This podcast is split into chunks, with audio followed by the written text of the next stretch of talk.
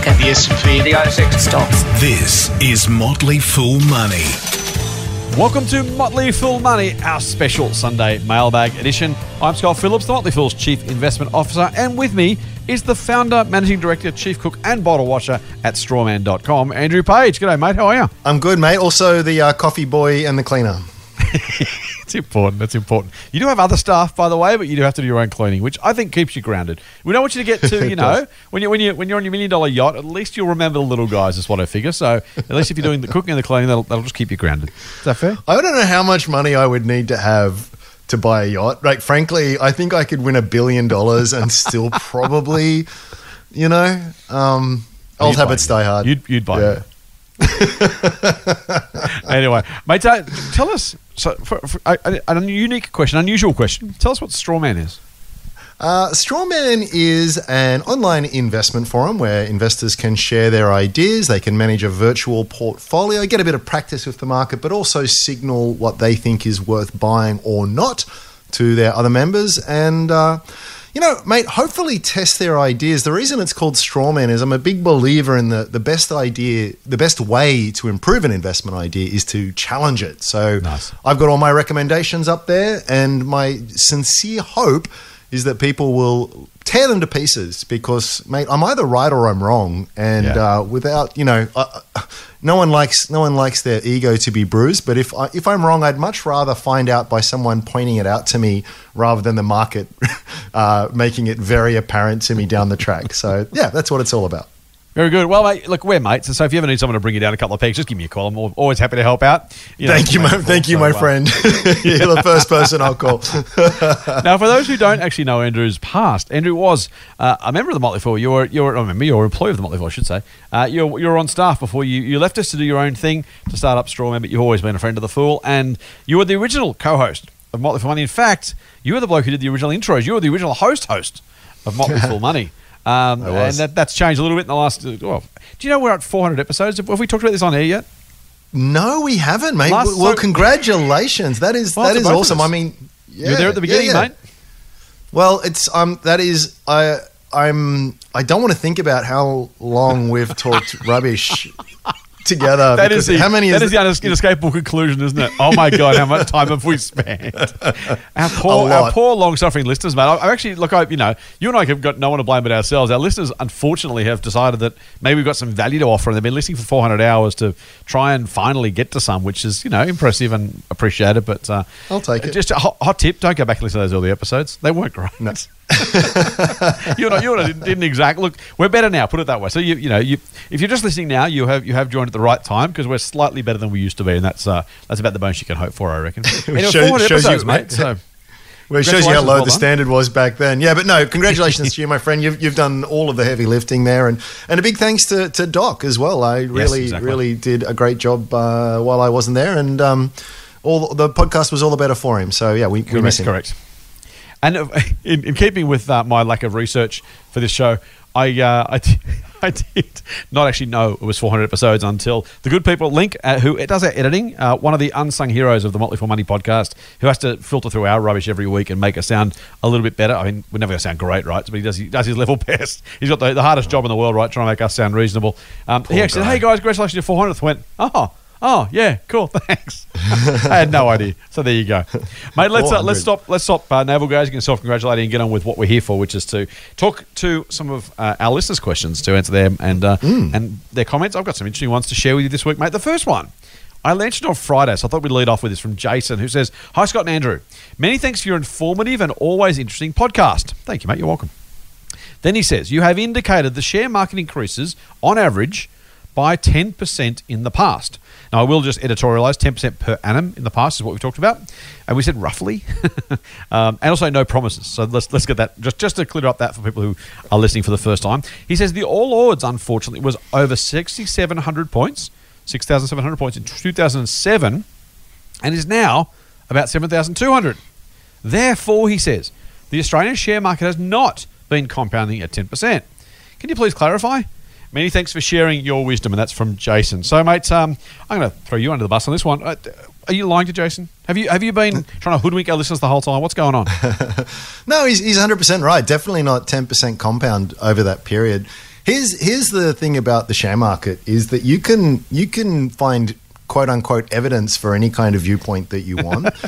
so I would say, with the greatest of respect, it's a little bit spurious in the reasoning there. So to, to flip that around, what I could do is I could say, well, imagine if you invested in March of 2009 and then go went through to uh, you know just before the COVID crash. In fact, it's it, it's much higher than that. So you, you've got to be careful with where you pick the tops and the bottoms. So rather than trying to be too clever and come up with the figure that you want, this ten percent figure that we quote. It's a nice round number, so I guess that's why we lean on it. But there's there's definitely nuance in that. Um, That that uh, that is when you go back over decades. Yep. And it's also when you factor in dividend reinvestment as well. So without div- dividend reinvestment, it's not it's not quite ten percent either. Um, I have seen some studies which quote it at uh, eight or nine percent, and others at eleven. So it's it's a generalization, and it needs to be. the other The other thing that I find interesting with the share market is that if you look for a year, whether that's a financial year or a calendar year where the market has returned 10%, it almost never happens. Yeah, exactly. That's right. It never happens. And so this 10% average, averages can be dangerous. So when you when you chart out, um, and let's say for the sake of argument, we just use calendar years, and you go back to 1982 or something like that, you'll find that it's sort of up 30%, down 15%, up 6%, down 9%. It, it's it's all over the shop. I mean, that's that's the nature of the beast. It's Yeah. just that it tends to average around that that mark. Um, I've I've said previously um, on this podcast that I'd actually think it, we might struggle to sort of get 10% on average compound over the next five years, just just because of where we are in the cycle. So it's it's it's a it's a useful benchmark for for looking at your long term expected return. But just don't expect that um, on any particular year, and understand that it's only something that will likely resolve over over an extended period of time. That's a really good point, mate. So a couple of things. I'm going to add a couple to uh, to your answer. The first is that uh, you're right. So so the first thing is we say I, I normally say nine to eleven, and then it kind of abbreviate to ten because that's about the range, as you said, Ram. It does depend on which country, which market, what time frame you use, how many decades you go back. And I will say, by the way, because of the nature of compounding, the last number you use is dramatically different, right? So if you go back um, a year to a kind of you know the depths of the of the COVID crash, um, the number you would have returned then as an average return versus now as an average return is hmm. dramatically different. And so even though you're going over 14 years to 2007 to Jason's question, you would have seen a really really big difference in those two numbers. Just on the basis of the last 12 months return, even though we're looking over 14 years, because the hmm. end point really matters. I said on Friday, you know, I should go through at some point and work out the average return if you calculated, you know, X dollars a month over that period or whatever period of time you choose. Um, equally, as you said, mate, if you chose at the bottom of 2009, you're doing fantastically. If you chose on the top of 2007, you're doing fantastically. I have done just some numbers very quickly. So, two, two data points. The first is to your point about dividends. You always, always, always, always must include dividends. In fact, it's more important in Australia than elsewhere because our dividend yields are higher than average. So you must include dividends. You can't just look at the All Ords, Jason. So that is a um, a trap for young players. No, no, no criticism for making it, but um, you've got to include dividends in, in the All Ords. They, they, they something. I, I want to say, mate. The average ten percent return is kind of made up of roughly used to be about four and a half percent dividends and five and a half percent Yeah, it's about half. capital yeah. growth. Right, yeah. So it's, you know, it's if you exclude those, you really do lose a massive chunk. So that's the first Yep. thing. So can I just just just on that before you go on to, Yeah. to resolve that conundrum? The S and P also has an index called the All Ordinaries Accumulation Index. And that's exactly what I'm about to talk about. You've Oh, I beat you to it. Nice, because I've got some numbers. I've got some numbers. Explain what the accumulation index is first, mate. Then I'll go through the numbers. The, the, the, well, uh, one step back, I, it, I, I think this is entirely an appropriate thing to do. Imagine if you owned an investment property and you didn't include the rental return. Like, Yeah, totally.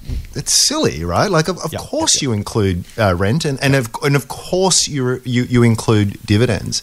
Um, it doesn't include franking credits, Correct. Um, and it doesn't include tax as well. So the accumulation index basically, so it looks at all of the stocks that are in the All Ords. There's there's close to 500 of them, and whenever they buy a dividends, it reinvests them back into the index as well. So you, you get that added Yeah. compounding effect on on top of it. Um, just Google it. You'll you'll find a nice technical definition if, if you really Mm. want to get into the weeds. But that's basically what it does. Like it. Um, so that's important. Thank you for the extra clarification. So I've done the numbers. Well, Capital IQ from Standard Poor's done the numbers for me, thankfully. And the market, believe it or not, mate. So I'm going to put you on the spot just for fun, just for pure amusement for myself. Okay. If if I'd said in aggregate, not not not annualized, how much is the market up in total percentage terms between the first of January 07 and today, the 20th of May 2021? With dividends? Yes. With dividends. Uh, uh, per annum or altogether? No, total. Total. 14 years Total. total. Gain. 70%. Keep going. 100%. Keep going. 200%. Close enough. 130% is the, is the answer. Okay. Wow. And so that's that's the value of including those dividends. Really, really important to include those dividends. Um, so the, what looks like a gain of, what was it, 67 to 7,200? It's like, what would that have been? No, was that? Uh, can't work out the numbers. 10%? Something like that. Uh, when you include the dividends, just literally starting from that one point, just 1st of January 07, you get 130% return. Now that's not that's 14 years, so it's not even yeah, and you got to compound it, so it's probably seven percent a year, something like a compound around. I think if I was a betting Yep, then, I was sort yep. of roughly trying to work that out. Um, Yep. So that that's important. So you know, it's not 10, absolutely, but again, you choose the starting point and the end point. Um, I've said before, by the way, it's also true of even shorter time periods. So if you look, any any fund manager releasing say, uh, numbers right now will likely say, "Hey, look how well I've done it. Look at my one year return of my fund. How good am I?" It's like, dude, one year ago the market was had, had absolutely crashed. If you couldn't, you know, make money over that twelve month period, you really either got a hand in your badge or you're not trying to you're not trying to make money. Yeah. You, you, you know, you've got some other strategy, right? So you, you couldn't not have made money between last year and this year. Is that does that you know it's just doing a great job? No. Um, a huge uh, call out, shout out, mate, for Steve Johnson from Forager Funds. It is a slight competitor of our Motley Fool um, fund business called Lake House Capital, but but you know he's a good guy and they're a good they're a good team. Um, he had some great results himself, and the first thing he said was, "Don't look at the one year return. Of course, it's good. We, The market was massively down last year." Uh, and you don't see many fund managers actually say, "Hey, don't pay attention to my stupidly good returns," because there's a reason Yeah. that, that they're not, you know, that they're as good as they are, and it's not repeatable, and it's not only down to our own skill. Now, I think he probably did beat the market over that time, and he does deserve credit for, for a great result. But he was, you know, one of the few who will absolutely say up front, including by the way, our own Joe, Mo- Joe Magyer. at Lake House would say the same thing for what it's worth, but just that idea of just hand up saying, you know what, we did really, really well.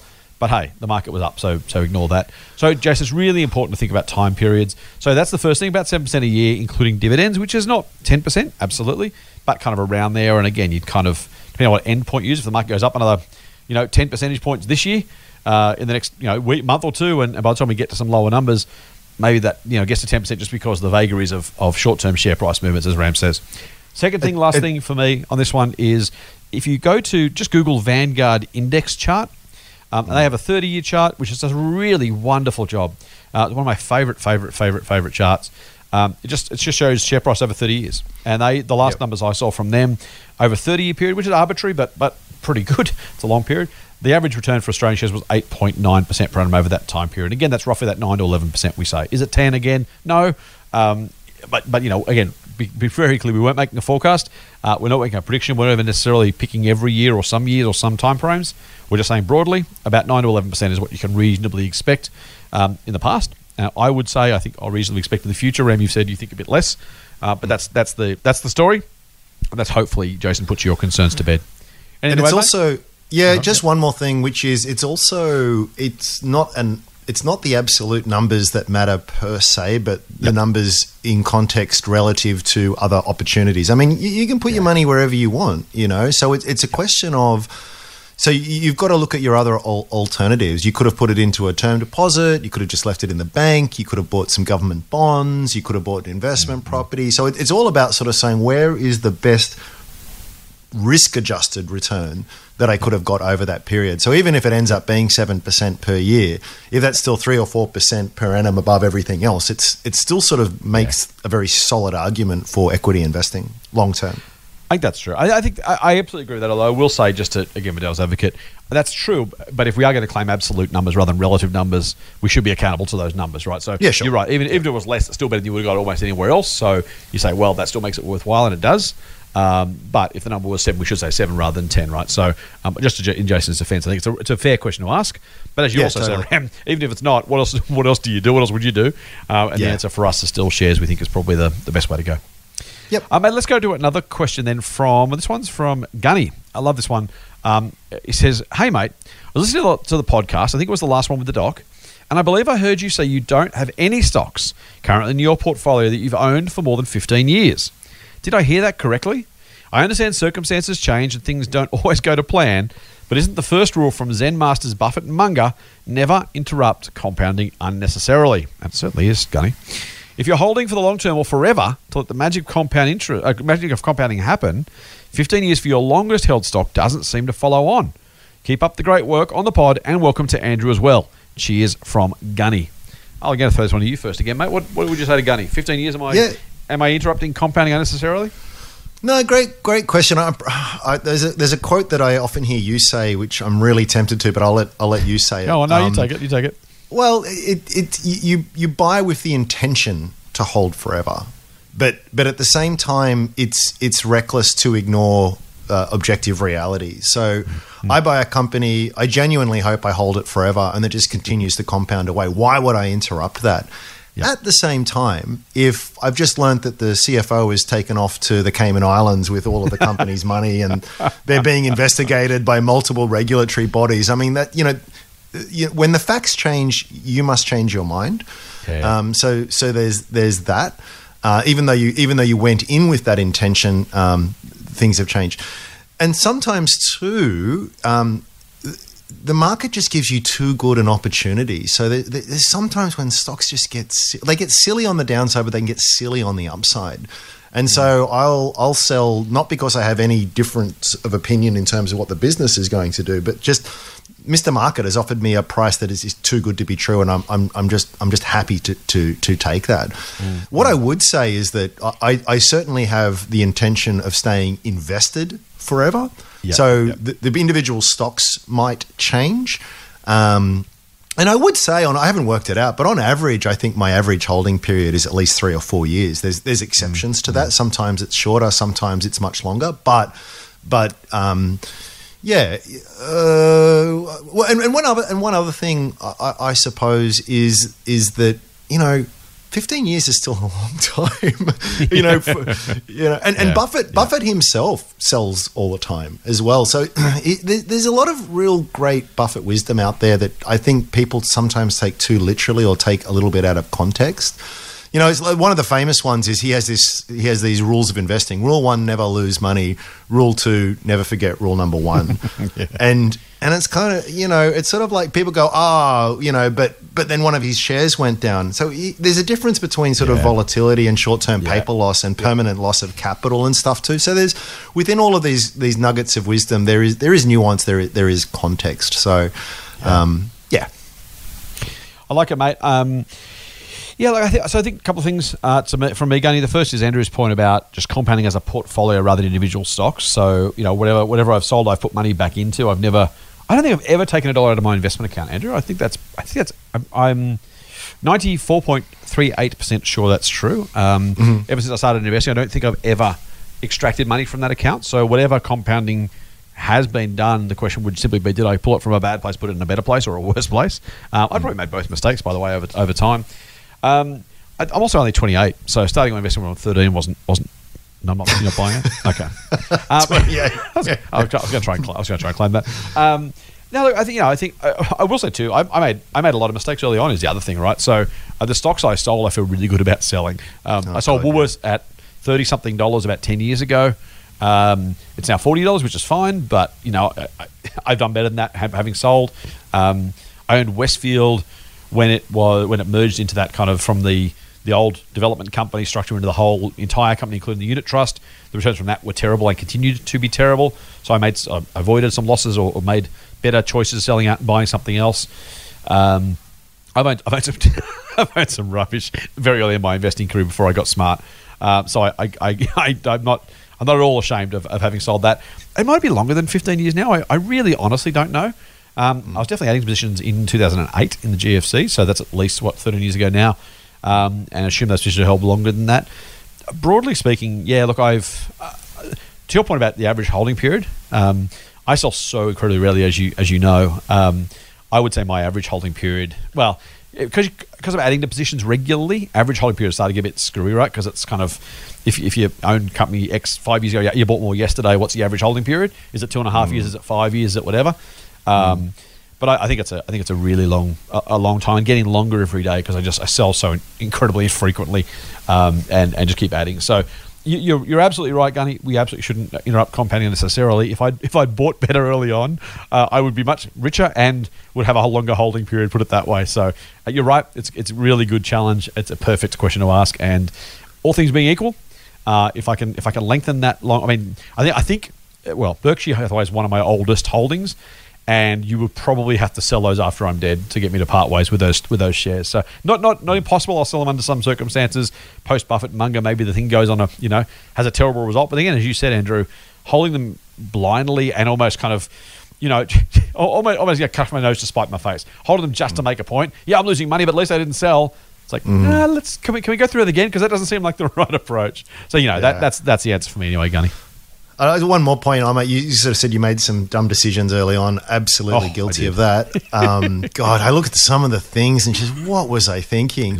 Yeah, Having yeah, said yeah. that, I would I would say that if if we're doing this podcast in ten years' time, I'll be saying, "Oh my God, you know, twenty twenty one. Geez, I was holding this. Mm. I, I'm I'm I'm convinced that there is is more than a few stocks in my portfolio that I will really regret."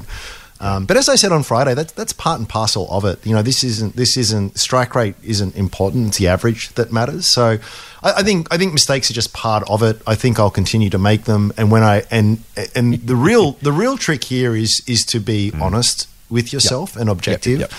So there, there is making a mistake is one thing Mm-hmm. Compounding and doubling down on a mistake is, is, is, another thing altogether. So like a bloody mindedness would be a really silly thing to do, right? Oh, it's just silly, you know. And yeah. you know, you see people all the time like averaging down because it makes the loss look less, yeah, and yeah, all of these right. kinds of things. If you've made that's a mistake, right. you've made a mistake. It's a learning experience. It's always going to happen. You could be the greatest investor in the world. I mean, look at look, you just mentioned Buffett's history recently. He's made a whole bunch mm. of mistakes. You know, mm. um, well, at least at least it looks that way now. Yeah. Um, but even even objectively, there's there's uh, there's undoubtedly mistakes within all of that. It, it happens, and, and when and when when that happens, you've got to recognize it, you've got to realize it, and you've got to just pull that mm-hmm. band aid off and, and, move on. But as long as you keep that capital, uh, to your point, you know, mm. in the mix and continuing to work, you don't have you don't have to continue to ride on the same horse. You know, as, as, a jockey, you can you can try change horses yeah. halfway through the race uh, multiple times. You don't want to do it too often and, and the rest of it, but it's just yeah, it's keeping yeah. all of that pool of capital in there exposed to good quality things and just letting it do its thing and making making prudent adjustments all, along the way. Yep. Um, the last company I sold was Coca Cola Amatil. That was another mistake I made. I think it was the last company I sold. I'm pretty sure it was. Uh, another mistake I made of overvaluing a business that was already dominant in its market, didn't have enough growth room. So I, I've, i continue to make mistakes.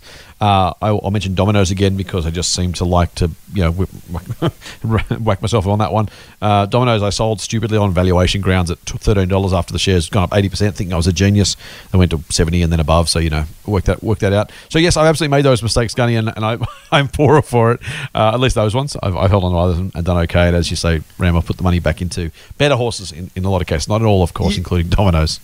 Yeah, yeah, and and I think um, there's there's there's a difference between making a mistake and making the same mistake over and over again. yeah, so that's absolutely true. The, the longer you the longer you sort of stick at this, you yeah. you'll still continue to make mistakes, but you'll you'll probably make them less frequently, and you'll avoid. Yeah you'll avoid making the same mistake. So again, I, I look at some of the, the, stocks I was buying ten years ago, and think, you know, with benefit of hindsight, what a terrible decision. But it was also, geez, it was a wonderful learning experience, and, and I just, and now I'm I'm more experienced and better off for it. I just I don't tend to make those same mistakes um, again.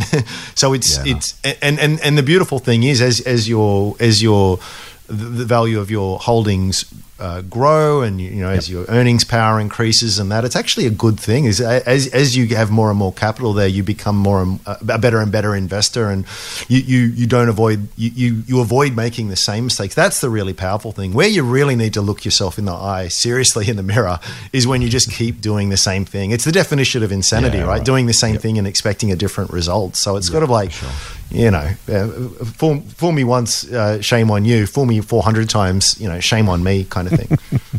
All right, let's move to a question from Isaac. Hopefully that helped, uh, Gunny. Uh, Isaac says, Hello, Scott. A question for the podcast. Firstly, I'm loving the addition of Andrew to the team. Well done, mate. You're both providing awesome, easy to understand insight into the investing world. I've always said, mate, people say, you break it down really nicely, Scott, make it really simple. I'm like, I'm a simple man. I, I can't do. don't, don't, don't, don't mistake my inability to do complexity for actually deliberately making it simple. I just happen to be simple. All right. Isaac says, Am I a bad investor? That's a leading question. I've been investing for a few years now. I started with some very conservative and boring shares. A friend got me onto the Fool. Thank you, friend. Uh, and I'm now an EO member, Extreme Opportunities. I've slowly moved my portfolio over to growth EO shares with some ETFs that the Fools like. I feel good about the portfolio I'm building. Excellent. I'm in it for the long haul. Even better. I have no dramas riding the waves of the market. That's a pretty good trifecta. However, he says, I feel really baffled by the numbers and terms used to value companies, share prices, growth, etc., etc.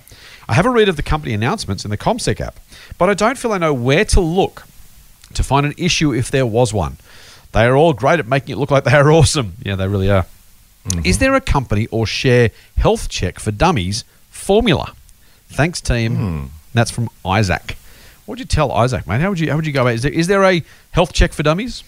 Um, it's such a great question, and sadly, the answer is no. Like, it, it kind of makes sense if you think about it. If it was that easy, we'd all be using it, and yeah, we'd all be killing problem. it. It, yeah. It's just, it's not. I'm, I'm always, yeah. I'm always very skeptical of this certain uh, companies out there that have a little bit of a black box, and if you just follow this, you'll, you know, it's like really, it's kind of like if I had a formula to turn lead into gold, I could either use yep. the formula or I could yep. sell you the formula. Now, I know what I would do. So yeah, if I had yeah. some like you know the simple ratio or metric or something that I could use and, and always make great decisions, mm. then I just I just do it. You know, yeah, I, I, I it, and um, so so unfortunately the answer is is no. It's it's in a way it's it's kind of very hard, and and you're hmm. also you're also competing against. I, I think it's also good to have a, a, huge amount of humility with this. I mean, you're competing against really well resourced, highly educated, highly experienced people out there. Right and and to assume that you're the smartest person in the room and this isn't i'm, I'm not directing this at isaac at all. I'm, I'm saying yeah, this about myself you know yeah, totally. or anyone. I just mm-hmm. i just think that is that pride before fall moment. So it's it's really hard. I i, I think what, what do i think? I, I think um, I think it, it is just an ongoing process that never ends. Um, yeah. and, and you just, there's no shortcuts to it. You need to read, and then you need to read some more. You need to do, and you need to do some more. And yeah. you'll just get it, it's like the it's like the ten thousand hours kind of thing. You know, if you the mm. I, I, forget who said it or where it comes from, but you know, if you put ten thousand hours into anything, that's how you become a master. So if I if I practice the violin for ten thousand hours, I'll probably become really really really good at it. It's it's the same for investing and and I, I just can't be a, a you know a world class violinist after a week. It's just not it's not possible. right. right. Um, and it's it's it's the same with investing. So mm. it, and and and I really get where Isaac's coming from because I've been there before, and I'm still there, you know, in, a, in, a, in, a, in a large degree. Which is mm. it's really intimidating. It's so so intimidating because you've got all these accounting concepts and economic concepts and business concepts, and there's always exceptions to the rule. And then, yeah. even when they are right, they can take a while to sort of surface and be realized. It's super hard. It's super, super, super hard. Um, so all I could suggest is I know that uh, the Fool has some great reading lists out there. The, the great the, the, the, the, the big lessons the, the, the, the eternal wisdom of investing will never change and and, and I mm. think you start with that. I think all of us start with we we, we should have a drinking game wherever you mention Buffett. We've got to take a skull because we, would be on the floor the by the end of the podcast.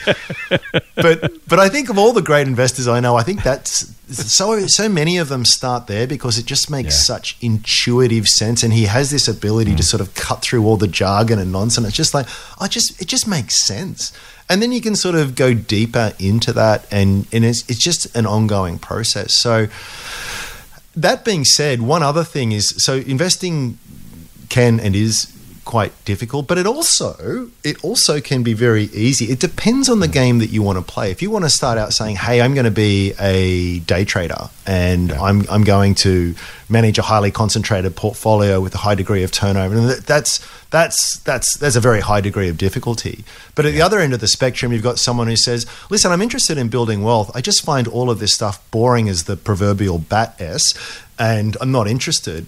And and I've said before, my advice for family and friends who fall into that bucket, and almost all of them do, which is just buy an ETF.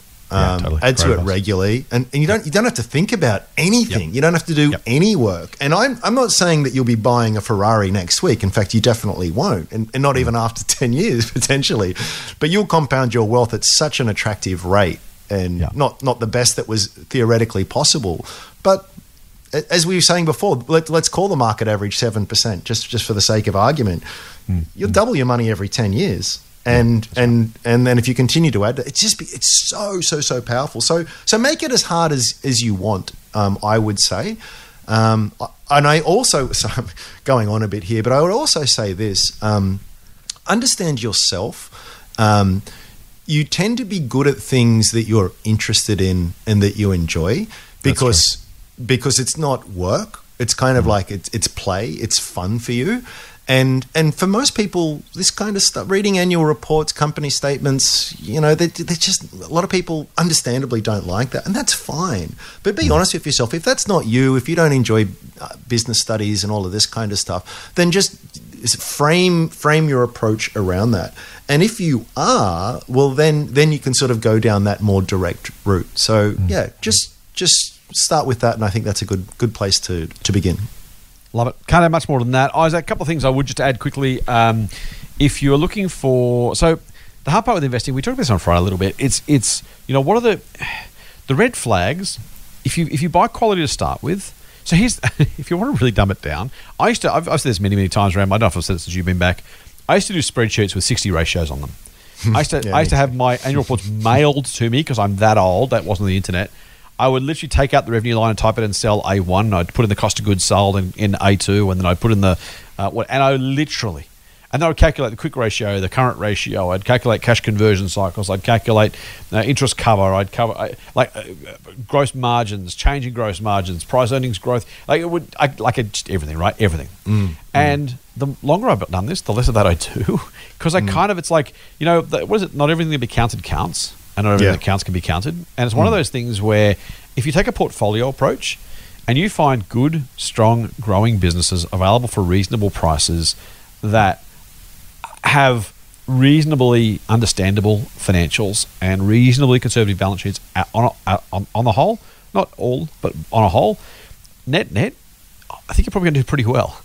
You know, Yeah. despite the mistakes, and I think that's what I've probably learned. I mentioned this again on Friday. I overweighted the risks in the past. I'm still not a high growth investor. I'm still not going for the, the bleeding edge stuff necessarily. And you're you're a, you're much more a small cap investor than I am. But um, generally speaking, I'm like, well, you know what? I think that business has got meaningful growth potential left. I think it's a good quality business. The results are pretty good. The balance sheet looks in decent shape. There's not too much debt. And if I buy enough of those, I, I figure I'm going to do reasonably well. And so that's kind of like you know uh, maybe maybe that's you know what's the difference between wisdom and intelligence, but the kind of you know dumbing down the number of individual things you need to actually look at realistically. Like there's so much data out there, so much noise, right? How much really matters? And for me as an investor at a portfolio level, which is where I try and concentrate rather than a company specific level, is do I have enough companies that have really good long term potential, available for reasonable prices, and reasonably conservative financials? Yep. Okay, so net net, on average, I expect to do reasonably well. Get more Motley Fool money advice at fool.com.au forward slash triple M. Let's move on to a question from Frogger, or a comment from Frogger. Actually, Frogger says, uh, Guys, I was listening to a recent podcast and heard you say someone messaged you asking you to talk less politics. I can't see how you could have a finance podcast and not at least mention politics when it influences finance so much. The only thing you can do is do your best not to show bias and walk an impartial line. I think you do a pretty good job. That's it. Thanks, Frogger. Appreciate that, mate. Um, we'll keep doing our best. We, we have our own. I don't think we really have political biases. We have probably policy biases or preferences, but uh, the bias is the idea of like, you know, a bias is something that doesn't rely on judgment. We hope to bring judgment to this stuff. And if that means sometimes we're more right than left or sometimes more left than right, just because that seems the most logical thing, Um, hopefully, that's not bias showing through as in you know prejudice or prejudgment. It's just the reality of how we think the circumstances sit, policies fit, uh, and political discussions kind of roll out. And you're right; they do absolutely impact, impact finance, um, and they impact. You know, I've I've long said the best thing politicians can do for us is to deliver us a strong, robust society and everything flows from that. If you can, and, and, you know, and I'm not even going to say you know on which party's policies or in which specific direction. In this case, doesn't really matter. I mean, I have views on both parties doing different things at different times, but generally speaking, if they can eschew short-term rubbish and lobbying and special interest groups and set up the strongest possible society we can have with the best long-term potential, the rest kind of flows from that, right? It's kind of you know, Yeah. um, yeah. Anyway, have you anything to add to that? I'll move on. Yeah, I, I, I guess I would say it's it is hard to avoid. But even if you do completely avoid politics, bias is still there. I, I've got a bias against resource companies um, Right. Because because of the economics um, and, and other factors as well. I've got I Is just that I've just bias, though, mate? I guess that's my point, right? I don't think it is. I, I think bias is something that, that is colouring your views regardless of the facts. That's that's like. If, if, Okay. Mm. you know, if you if you were to say I've done some research and I think on average resource companies not worth investing in, that's a heuristic. I don't think it's a bias. I, I, I mean, I'm not trying to not trying to defend you or or split hairs, but I kind of think that's the point, right? If I if 95 percent of my comments are pro right or pro left, but they're all genuinely formed from first principles, is that bias? Well, it is if I say, well, I love the Liberal Party, so I like their stuff, or I love Labor, so I love their stuff, hmm. or I don't like resource companies because I hate the fact they're digging up the earth, so I can never, I can never like their financials. That's a hmm. bias. I think to your point, if you're saying, well, these businesses on average aren't particularly great investments, so I choose not to invest in them. That I guess that's what I, that's why I want to separate because people, you know, what people see bias, bias is stuff other people think that you disagree with that you need to somehow criticize them for. Right? It's that personal idea of like, I hate the fact you think that resource companies are crap. You must be biased. No, I just have you know independently, intrinsically decided based on the evidence. I might be wrong. I might, you know, I be, I'm absolutely reserved the right to be wrong, but I don't think you can say you're biased about resource companies. You just looked at the numbers and gone, as an investor, this doesn't make sense. Yeah. Yeah, and I think that, that that bleeds into the politics thing as well. I'll, I'll um, Right. I'll put a target on my back right now. I think what uh, Oh, dear. Angus Taylor and the government did recently with their gas-fired plant was stupid, and and I, I will I will defend that. And, but it's not. I guess my the, the point that I would make is that that's not a view. That's not because it was the Liberals that did it. Yeah. You know, Yeah. it, it was because, as you, your point is, as a policy, to it just it wasn't backed by all the expert opinion and Yep. all and all and all the kind of facts. So so you, you can say something which appears as though you're against a particular party, Yeah, but I'm exactly. not. I've voted. I've voted both sides, um, and, same. and will continue to, to do so. But but on a, on an individual policy basis, I think you can have a very strong view. And, and maybe even still end up like voting liberal in the next election. That's that's totally mm. fine. But it's just, mm. you know, one thing I've never understood is people who say I'm an ex voter, I'm a Labor voter. It's like, what do you mean? I don't I don't get that. I mean, you, you can be someone who more often than not does or always has, but be, mm, because you've you've gone that way because all of their policies tend to resonate with you. But to do it unthinkingly just seems like it, it it's a breakdown of of democracy. Um, Yeah. So yeah, I I, I, I, I would like maybe I, am kidding myself here, but I would like to think that each election that comes around, I, I, make I make a judgment based on the policies that they're taking and which ones I tend to agree with, and mm. um, it's it's not just a case of I'm a Labor guy, I'm a Greens guy, I'm a Nationals guy, I'm a whatever it happens to be. Mm-hmm. Um, you, you, you, you, you, you, you've got to you've got to apply judgment to each circumstance as it comes along. There we go.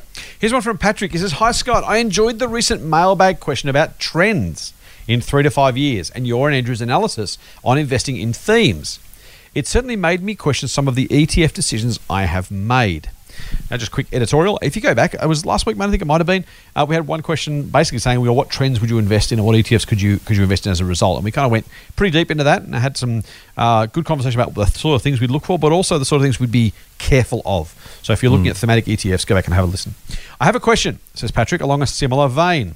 Do you look for specific ideas or functions that particular businesses display? For example, do you look at metrics such as convenience, e.g., online retail to the customer, engagement of the product, e.g., computer games and virtual worlds are super fun, etc.? I appreciate that this, like thematic investing, is quite general, but I wonder if there are certain generalized things that good businesses do or good businesses are involved in today and will be in the next three to five years. This is really cool. And then he does uh, what what the other question did last week. I can't remember his name. Personally, he says I think a factor such as convenience to the customer is driving a lot of business models. Like the mailbag gentleman whose name I've forgotten. He says I have too. I've also attempted to at least partially offer an answer to my own question. Well done. Thanks. I also agree your podcast is the Rolls Royce of financial podcasts. it improves my financial literacy, sharpens my analysis, and perhaps most importantly, keeps me grounded and balanced in my investment decisions. Keep up the great work from Patrick. Thank you, mate. That's very, very kind of you and a really, really good question. Um, I'm going to go first, mate, just for, just for fun because I've thrown Yeah, the mix it up. You Yep. first. Yeah, please. Um, so, Patrick, I love this. I um, there's a whole lot of work on competitive advantages generally, and I think I don't know that I would look at specific themes or trends the way you identified them, but they're kind of they're also examples or, or, or subsets, or maybe just different ways of expressing some of those competitive advantages. So, convenience, for example, really, really important one. Um, is it its own thing? I'm not sure. I'm not sure that I'd invest in the corner store rather than the Woolworths that was know, another kilometre away, for example, um, because it the convenience is part of the story, and I think it's enough in my mind. It may, maybe, may well be. I'm not sure it's enough. That being said, um, the the, the things that kind of may describe convenience. I'm an Amazon shareholder, for example. I, I tweeted this week. Um, follow me at TMF Scott P. Quick ad while you're here. I'll do the others in a minute. Um, uh, about Amazon and Amazon Prime. Now, I'm a Prime shareholder, so full disclosure, I'm biased. Uh, I'm a Prime member, and I have bought, mate, I have bought so much crap from Amazon over the last six months, can I say? Um, and it's partly because I'm a shareholder, kind of, but I've been a shareholder for years. It's mostly because I'm a Prime member, and all of a sudden, freight's free. And so now I'm thinking, well, hang on, I don't have to go and buy 100 bucks worth of stuff to justify a $10 freight charge. I- I can buy, you know, um, I don't know, coffee pods. I bought, we, we buy our coffee pods regularly from Amazon now rather than buying from Woolies because they're just there and it's easy and the, the app's in front of me and I just do because I do. It's freight free. So if I buy 10, 20, 30 dollars worth of coffee pods at a time, I don't have to think, I don't have to aggregate the cart. I just send it straight through. Now, because I don't have to aggregate the cart, I don't forget it's there. I don't add it to the cart and think, when I've got enough stuff, I'll then place the buy order. I just buy it straight away. And Amazon delivers it in a couple of days. And so that's convenient. So to your question, Patrick, that's exactly an example. But I think that's more than that. I think it's the lock-in of Prime and the benefits of scale. Now, if that's if that nets out at convenience, that's great.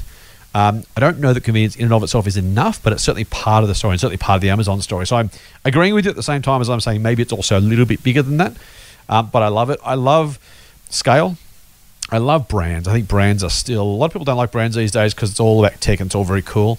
Um, brands are the difference between buying something that happens to be cheapest or most interrupting. In other words, you see an ad on something, so you buy it straight away, and the places you actually will go voluntarily because that's in your brain. Whether that's the can of Coke I've got in front of me, going to Woolworths because that's where I shop, going to Amazon because that's where I shop, the familiarity, what the brand stands for, not just brand as in some esoteric thing. But if I think Amazon, I think price, convenience, service, freight free, there in two days. Okay, hmm. cool.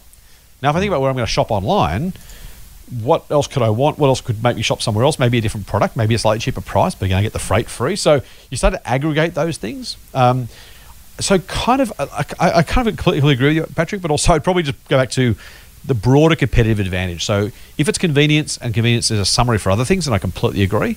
I know it's enough in, in and of itself, but I, I think that's right. Customer engagement, I think, is really great, and that kind of speaks to different version of brand, which is just kind of customer love, customer passion, customer engagement, whatever you call it. That is super important, right? Um, look at Tesla, look at Apple. I own neither, either the shares or the or the, or the uh, products. People line up for an iPhone, right? That is off the charts. Uh, people pay two or three times for a new Tesla what they could pay for an alternative vehicle. Um, for, for different combinations of reasons, the cool factor, the brand factor, the environmental factor, the Elon factor, the electric just kind of gadget factor. Um, I've said before that I think the best thing Elon's done, which it comes from my perspective, is not the tech per se that needs to be done. He's gadgetified cars. He's made them like the iPhone of the vehicle world, right? So I could buy a Nokia car, which would be a Toyota Camry, which would be great, perfect, cheap, do the job, wonderful. Or I could buy the thing with the buttons and the dials and the, the car that farts when you press the horn. And you're like, that, seriously? And yet we all smile, we hear we go, oh, that's, that's okay, that's pretty cool. That, that's, you know, that, the, the, the brand of that, the, the brand total of that is super, super valuable. So I love those. Um, yeah, I think that so that, that's how I'd probably characterize. So I think you're right. You're absolutely right. Uh, I would probably just characterize with a slightly different context, which may be a little bit broader. But I think you're on exactly the right track. And if you follow that line of thinking, as long as you allow for the fact that sometimes, for example, the most convenient stuff isn't the most profitable, or sometimes the most engaging products don't have a business model to support them. So you've got to go that extra bit further. But I think they are really great kind of Peter Lynch examples of scuttlebutt, right? Hey, that seems easy, and, and you know that's easy to use. That that seems I'm doing that a lot. Maybe there's something there. Or gee, I love this hmm. game. It's great. Everyone else loves it too. Hang on, maybe there's an investment idea there. I think it's a wonderful way to start digging up some ideas.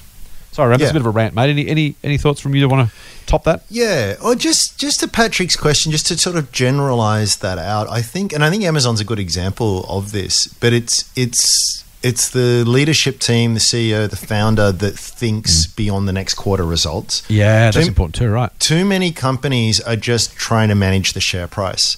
Um, Love you it. know, and it's it's just sort of like, yeah, you can you can prop things up for a while with that, but sooner or later, reality comes crashing down. I, I love. I love the management teams that are thinking five years out that couldn't give mm, two mm. stuffs about what the share price is doing. Yeah. And frankly, they shouldn't, right? The only time it really matters is if you're looking to raise some capital from the market. Other than that, who, who cares, right? I mean, yes, yes, you want it to be high. Obviously, you do. But they're also the people that understand that, well, we can we can we're, mm. it, it's it's delayed gratification in a lot of ways. It's just like we could be a lot more, and there's a lot of great companies I think in this space at the moment where they could be mm. much mm. more profitable today if they cut all of their R and D and they and they just stop making investments um, yeah, for the future. All of a sudden, their costs go away and their profit shoots higher, and that that would probably be a wonderful thing for their share price. But guess what? Couple of years down the line, when all of their competitors start having much better products for the investment they've made and the long term thinking, they're just they're just going to be dust. Uh, anyone who doesn't sort of keep up. So I think I think for me that is that is something I really really look for. Um, I think uh, Dicker Data might be a really good example of this. It's maybe a company a lot of people wouldn't heard, have heard of. They, they do a lot of um, uh, wholesaling of uh, uh, uh, electronic computer parts, you know, hard drives, graphics card, these kinds of things. the, the, the CEO, the founder, he just he's just so nonchalant, you know, about these kinds of things. Just like, if you don't like it, get stuffed. And I love that, you know. And and surprise, surprise, the company's done incredibly well over a long period Yeah. of time. Same with Yeah. Bezos. I mean, how much how much rubbish did did he get for for the amount of cash flow that he was burning through and all the rest of it? yeah. And now look at it. So I, I think I think any any and this is why I also really hate uh, um, companies with big in- investor relations focuses. You know, where they're paying for a lot of marketing Yeah, and articles and and paid for research. They're out there trying to tell everyone how good the shares are. It's just like that is such a big red flag for me.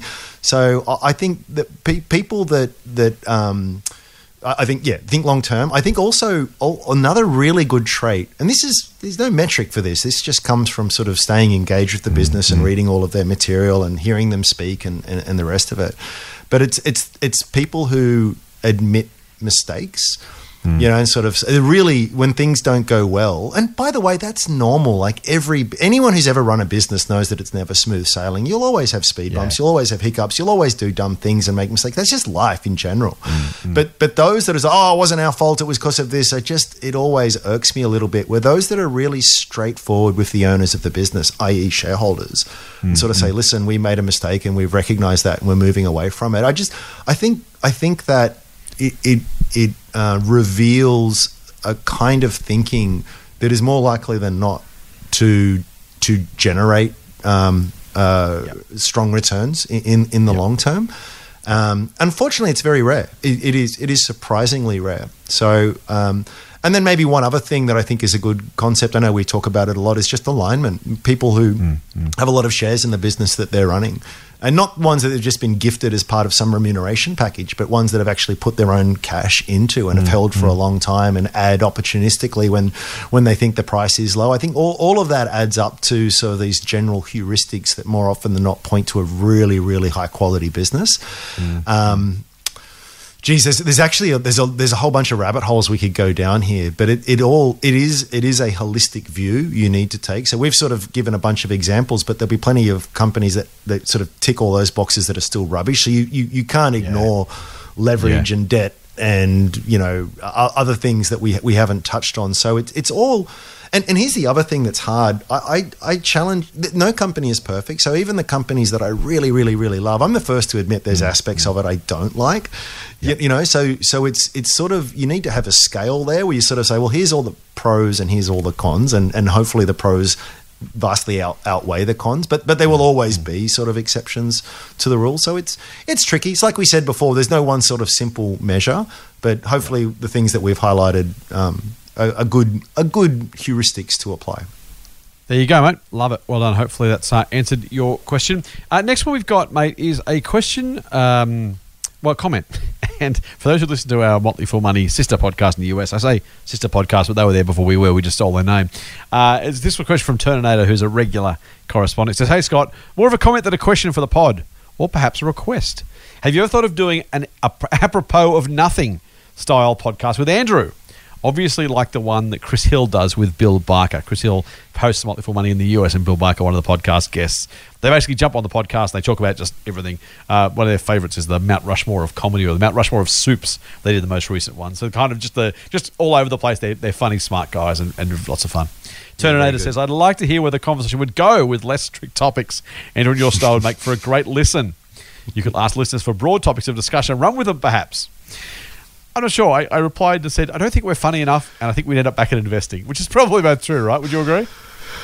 I would, and I'd also say I feel as though we segue and go off script in that as, already, already. Like you know, some people say this is already apropos of nothing. Is that what you're saying? Yeah, I kind of, I kind of feel we're we're already there. But yeah, I mean, I'm not short of an opinion, but I'm also cognizant that you know a lot of it's very ill informed and, and not well well backed, and, and certainly no expertise in a lot of subject areas. But it's a, it's a very Possibly nice go comment. from like I, I Chris and Bill are funny and they do a good job. You and I could just end up being a Statler and Waldorf from from uh, the Muppets, and nobody wants that. yes, exactly. All right. Yeah. Question from Brad. Actually, a comment from Brad in the question. I love this, Brad. Thank you. He says, Scott, I'm playing catch up on episodes, but there is a moment where you can hear birds in the background and general nature sounds in the last two weeks. Loved it. I'm here for it. More, please. And that's from Brad. Thanks, Brad. I, that was actually was something probably at my place, just some birds in the background. I'm lucky enough to live in the Southern Highlands of New South Wales with plenty of trees around, so occasionally you hear that.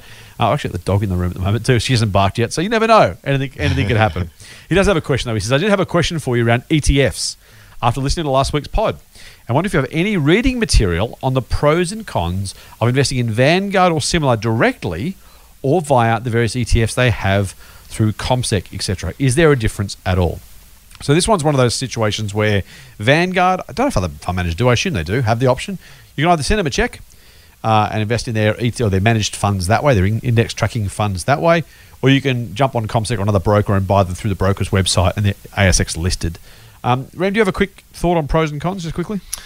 I, I like going through the market just for the liquidity angle. Yeah. In other words, you know, I just open up my app, press a few buttons, and I'm I've done my thing. Um, It's probably because I haven't done the other way, but I assume that they've probably made it very easy as well. Particularly Vanguard, who are very good at that kind of stuff. There's probably just a direct debit you can set up, so it's also pretty good. Um, I don't have too, so it's, there's that as well. Th- yeah, that's true. But I, I, you know, it's it's a good question, Brad. I haven't actually spent much time really thinking about it. What What do you think? Um, I I would not have a strong preference either way. Uh, like you, because I have shares, um, I see no point in having to manage another admin process and record keeping and all sort of rubbish. So I honestly, I would just, and probably I'm being lazy, uh, but I would just do it. I would just do it directly um, on on the on the market. If you hadn't, if you didn't have shares at all, there'd be no harm in doing it the other way. Um, what I do like about doing the other way, by the way, mate, is it just it stops the urge to actually do something. You know, if you have to, if you have to write your fund manager or call them to redeem the units, you're not going to probably do it when the market crashes. But if the if the CommSec screen's in front of you and the market's down five percent, you're like, oh bugger, I'm just going to sell. And so, kind of the the, the extra Yeah. friction that avoids impulse, that helps with impulse control, I think probably super useful. So, um, don't have a strong view either way. For me, I'd rather on the market. If you didn't have shares or you were someone who might be susceptible to impulse selling or, or buying, uh, probably do yourself a favor, get in your own way, uh, put those roadblocks on pre-commitment devices, they call them, and one of those might be uh, sending them a check instead or direct debit, as you say. Um, I say send a check, I mean that metaphorically. Um, direct debit just so that it, it just avoids you being tempted to sell. Um, I think that, that, that probably will save a whole lot of people a whole lot of money if they can avoid it. Mate, have you been following the A2 milk story? I have, yeah. We got a question from Colin. He says, Morning, Scott. Look, Question for the pod. Would love to hear both your and he's actually so. Uh, for those who don't know, I've uh, I call, I've called you I christened you Ram when you started with the Fool, as in Andrew Rampage. Get it, Rampage. Anyway, so I, f- I think I'm funny, mate. It's it's I amuse myself, and that's all that matters. Anyway, so Colin actually has a little sheep emoji, which I assume is supposed to be a ram. So he says, "Would love to hear both your and Ram's thoughts on A2 milk." Lovely emoji, Colin. I, I'm not an emoji kind of guy, but I, I have a lot of respect for them. I've held it for a while, but has steadily fallen by 75% from $20 to 5 since July 2020. I remember you mentioning in a previous episode that COVID had showed issues with the Daigou trade. Are the current issues temporary or more serious, in your opinions? Thanks and full on. And that's from Colin. I own A2 Milk for the record, so I'll put that up front and then let you answer, and I'll jump in after you. Okay. Um, well, I'm probably not going to be kind. Go for it, mate. Don't be kind. Um, well, look, I, I have I have to say, look, A2 has up until recently been a phenomenal company, and and it's easy to sort of think of them as a milk company, but as Mm-hmm. many people have commented before, it's not. It's it's it's a marketing company, so it's Yeah. very capital light. They were sort of strong first mover advantage. I mean, they sell milk for goodness sakes. And, and and and yet and yet they've been able to get such incredible returns on capital for a long Mm. time and drive just incredible earnings, profit, sales growth. You know, you choose the metric; they're all super attractive. The thing, there's a couple of things that have just sort of always made me a little bit wary. Um, and this is, I, I don't think it's controversial, but every time I say it, it tends to be controversial. So, I, This will be you know what I'm gonna, you know what I'm gonna say, which is like, there's, there's absolutely no, and this isn't, this isn't an opinion. It's just fact. There- There's no scientific basis for what they say. I mean, if there was, there wouldn't This is the be. bloke who this is the bloke who bought Bitcoin. I just I'm just I'm just going to mention that in passing. Let you finish what you're saying. Go on. Well, well, you know, there's there's a lot of health claims in there that, that have not been proven one way or the other. They might be. maybe true. maybe maybe tomorrow some really good evidence comes out and I'll completely change my mind on that. But to date, it hasn't. So I think Yeah. I think the whole value proposition is Yep, yep. spurious. It's it's all based on anecdotal stuff. Now, a lot of people and a lot of very smart people would say, "Yeah, but who cares? The fact that it's perceived that way is all that matters." And that's that's Yeah. there's actually a lot of validity in that. People, right or wrong, just just feel as though it, it's better. But I, I just think as though it, it's not. So I think I, it's a bit of it's a bit of snake oil. It's like Blackmore's, but let's not go down that path. Um, it's like the old joke: What do you call alternate alternate medicine once it's been proven? Well, you call it medicine. Uh, anyway, um, uh, so That- there's, that- there's that's that example of bias we were talking about earlier, Andrew. But let's Yeah, that, that is totally. It is. It is totally biased. But but again, prove me wrong. Prove me wrong. Um, uh, the the other the other issue with it has been is that, and we touched on this previously, is that the the the double edged nature of China. So when you get China right, it is just so it's such a massive market, and there's so long way to run, and it's just you know the money can just shower from the heavens when it goes right. But but it's also huge amounts of, of, of sovereign risk over there, and we know that when things go bad, things can go really bad. Treasury wine is a really good example uh, of that as well. Um, as I understand it, and some good stuff on Strawman with some people contributing on this as well, is it just seems as though preferences are changing. There, a lot of Chinese consumers were driven to Australian brands because of all the trouble they had with domestic product and, and a lot of the health issues around that. I think that those perceptions are changing, and and once that consumer preference does change, uh, and I think it might be. I, I, I, I don't know if they can enjoy the same economics that they did. There's also a lot of other competitors that have gone, well, hang on, there's a you know, high high returns on equities like you know um, moth to a flame. It just attracts competitors, and now you've got a lot of Nestle and all these others sort of doing the same kind of thing as well. So with more and more products out there, and with just to quote Bezos again, you know, your margin is my opportunity. People thinking, wow, they're selling this milk at this margin. Well, let's do the same thing but charge a little bit less. And we're also sourced from New Zealand, and we're nice and we're clean and we're green. And it just, I do wonder long term what, where that dynamic goes, and, and wonder if that is is a bit of a, a headwind um, for them as well. Um, the Daigou trade, I, I think what I've heard, the scuttlebutt I've heard is that the, the Daigou just aren't finding it as worthwhile anymore. So obviously there's the, there's the COVID impact, but even outside of that, they're just like the effort of going around to all of these shops, buying it up, sending it in a suitcase back to back to China. Just the, the, the, the sheer competitive nature of that has helped made that less and less worthwhile as well. So I think I think there's a price at which it makes sense, and I, I suspect this is what your argument is going to be. I'll, I'll, I'll, I'll be keen to hear it. Is that it? it a lot of that has probably been factored in, and maybe there's an argument for value to be had at this point. But uh, and, and and on that basis, I, I, probably do need to sort of dust things off again and, and, and come back and, and have a look at it. I think A2 Milk will be around for a long time. I'm, I'm sure they'll continue to make money.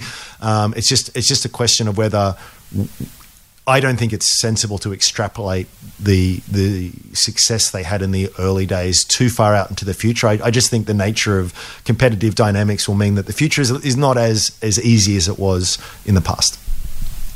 Really good summary. Really great summary. I can't argue with any of that, mate. Um, so I bought some about eleven dollars. I think so. I'm down half anyway. Not not quite as much, but but pretty close. Um, certainly feel like it hurts almost as much.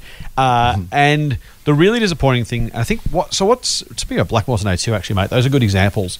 Uh, but uh, they both share the same characteristics, which are in the past we've always known about the Daigou trade, but never really been able to put a number on it. We've seen with mm. both Blackmores and and, and A2, their Australian business is falling meaningfully Australian air quotes, right? Stuff that gets sold away to, to, to retailers in Australia. But it turns out that was actually being bought for, by Daigou Trade and sending it to China, particularly mm. Asia in general, but China in particular. We, there's fewer tourists. There's no international students. There's no tourists. Mm. There are probably as many expats living here now, uh, so that's part of it. But those who were more likely to be part of the Daigou trade simply just left the country or didn't come back because we didn't let them. Mm. And so, in that circumstance, I'm not at all surprised that uh, we've seen some declines. The question for me is two things. One, as you say, is the current price is already down a long way, which is, you know, not great, but maybe an opportunity. Hopefully, an opportunity. So that's one thing. Second thing is if and when we see, I see. I think the trade's going to recover. Mm. I think I think we're going to see maybe it doesn't even get back to the previous levels, but at the current price, the question is really about you know what what from here. Um, you bought at twenty dollars, I bought at eleven. It doesn't really matter. What matters is it's now five. Where does it go from here? And if it goes up to ten, yeah. then we're both doubling our money. If it's not going to go up, then sell and buy something else. If it's going to double and it's the best idea you've got, then whatever the cost base was doesn't matter. It matters simply what happens from here. And I think for both A2 and Blackmores, for what it's worth, you mentioned both. I own both. Um, I expect the China trade resumes at some point, and I expect the Daigou trade to item in directly into China, and the Daigou trade resumes at some point. I don't expect that A2 and Blackmores will look back and say, gee, 2020 was the best we ever did in China, either directly or indirectly. And if that's mm. true, if I'm right, that there are better times ahead than currently exist, then that sales growth will look after profit and profit will look after the share price. Now, I could be wrong on either or both. So let me be really, really clear.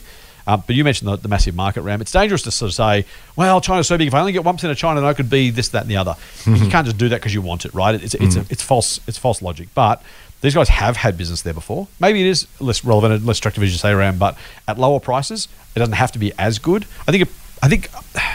I, have a high level of conviction that we'd be better over the longer term, just because of the sheer size and scale and growing affluence of the Chinese market. Um, if you simply take what they're currently doing and say more and more Chinese have more money, moving into cities, uh, more traveling, I think China's travel to Australia will bounce back and then get back to new records. And so again, if same with stu- tourism, with uh, sorry, with education, with students, um, if those things are true, it seems very likely to me that the beneficiaries include A2 and Blackmores and others in their category. So uh, I'm a long term bull, and that's that's why. Mm, Does that make sense? Enough. Yep, totally. I mean, that, that's. Would you, uh, that's would you the, take exception with any of it? No, no, no. But I, I think I think it's it's we, we say it so often. It's it's about you know know know what you own and why you own it, and you've just explained perfectly why you've owned it. So you've now got a very good touch point as to see whether that that turns out to be true. And that's that's the question, really. Is it? Do you think that this trade will come back, even even even somewhat? And and you're right. If it does, then hundred percent, this is great value. Um, mm-hmm. If it doesn't, it's not, and that that's that's the question. And I, am not even saying it definitely won't. It's more just the point of I don't I don't have enough confidence to say it definitely will. So it's it's why I've stayed away. And I say it all the time. Is, is there's there's nothing wrong with saying I don't know. In fact, I think as yep. as a, as as people we should we should be more comfortable saying that more often. We feel as though we have to have a view and a strong view on everything, and you don't have yeah. to. And it's okay not to know. And just be honest with yourself. And I don't know, which is why I'm, I'm staying away. Maybe something will change down the track where someone will present a case or some information. I'll think, actually, I do think, and, and then and then when the facts change or my interpretation mm. of the facts change, I'll change my mm. mind. But at this mm. point, um, and I haven't really dived dived especially deeply into it. But but at this yeah, point, right. I I just don't have the confidence, which is why I'm staying away. Like it. I like it. Mate, that's a lovely place to finish. As always, we didn't get through anywhere near as many questions as I wanted to. Uh, I'm going to share one quick comment uh, from Colin, who ha- asked that last question, but the comment's worth sharing. It's worth hanging around for. He says, I would like to share this part with my fellow listeners. Sorry, I would like to share this with my fellow listeners as part of hashtag get a better rate. Have you seen that hashtag going around I've been trying to do? Okay, You- You're doing a You're great nodding. job. Yes, I have. It's not great, have. not great radio, mate, but too, uh, thank you, mate. He says, I have re- just refinanced my mortgage with Adelaide Bendigo Bank. He said, no affiliation, just a happy new customer with their Smart Fix product. Everyone should have this mortgage product, says Colin. Now, Colin's not a financial advisor. We are, but I'm not going to, uh, just Colin's view. Everyone should have this mortgage product. He says, why? Fixed interest rate of 2.05% for three years. And, he says, 100% offset. $15 a month it costs for that in fees. No catch, he says, other than the fees. It has the best of both worlds with no compromise. I said, nice, thanks, mate. Thanks, sounds awesome. He said, I will be paying 400 less per month for the next three years. I'm stoked. Don't It's blame me, mate. Five grand a year in the kick. That's a that's a pretty good gain. So there you go. Uh, Colin's recommendation. I can't tell you what's better or worse than anything else. I haven't looked. Uh, Rem, unless you have. Uh, but Colin sharing Adelaide Bendigo Bank Smart Fix. Go and have a look. If it's something that might work for you, have a look. See if it's worked for your circumstances, of course. Uh, but another another option to add to the hashtag Get a Better Rate story. So there you go. Check Nice. that one out. All right, that does us, mate. We've got my bag's still half full. We'll have to come back and do it next Sunday. What do you reckon? Uh, I'm, I'm up for it. Let's do it. Good, good, good. In the meantime, jump on Twitter and follow Andrew at sage underscore Simian, sage underscore Simian, or Strawman Invest. You can get me on Insta or Twitter using the same hash, same handles at TMF Scott P or at the Motley Fool AU. If you're on Facebook, go to the Motley Fool Australia or Scott Phillips Money. You can get us all all of those. If you're on YouTube, look up our YouTube channel. We're starting to post some new videos to that. There'll be more and more coming in the next little while. So go to the Motley Fool Australia. I think it's, I said, uh, youtube.com slash C slash Fool AU. For whatever reason, that's apparently the URL. Uh, or, of course, if you want to email us, email us info at fool.com.au. All right, don't forget to like and subscribe to the Triple M Motley Fool Money podcast. Do it through iTunes, your favorite Android podcast app, or the listener app from our friends at Southern Cross Austereo. And if you like what we're doing, please give us a rating. Five stars would be wonderful. Tell your friends, write it in your forehead. Don't tattoo it backwards like Andrew suggested. That's a terrible idea. Uh, but you know, just do it, do it, do it, do it in pencil. Do it in airbrush, henna, henna tattoo. There you go, henna tattoos for everybody. We should uh, we should sell those on the on the website, mate. Henna, henna Nice. Motley Fool money tattoos. All right. In the meantime, uh, we'll be back next week on Friday. Actually, we're back on Wednesday with the stock of the week. But Andrew and I will be back on Friday with another dose of foolish insight. In the meantime, fool on. Thanks for listening. The Motley Fool and people appearing in this program may have positions in the companies mentioned. General advice only. Please speak to your financial professional to understand how it may pertain to your situation. Subscribe to the free newsletter at fool.com.au forward slash triple M. The Motley Fool operates under Financial Services License 400691.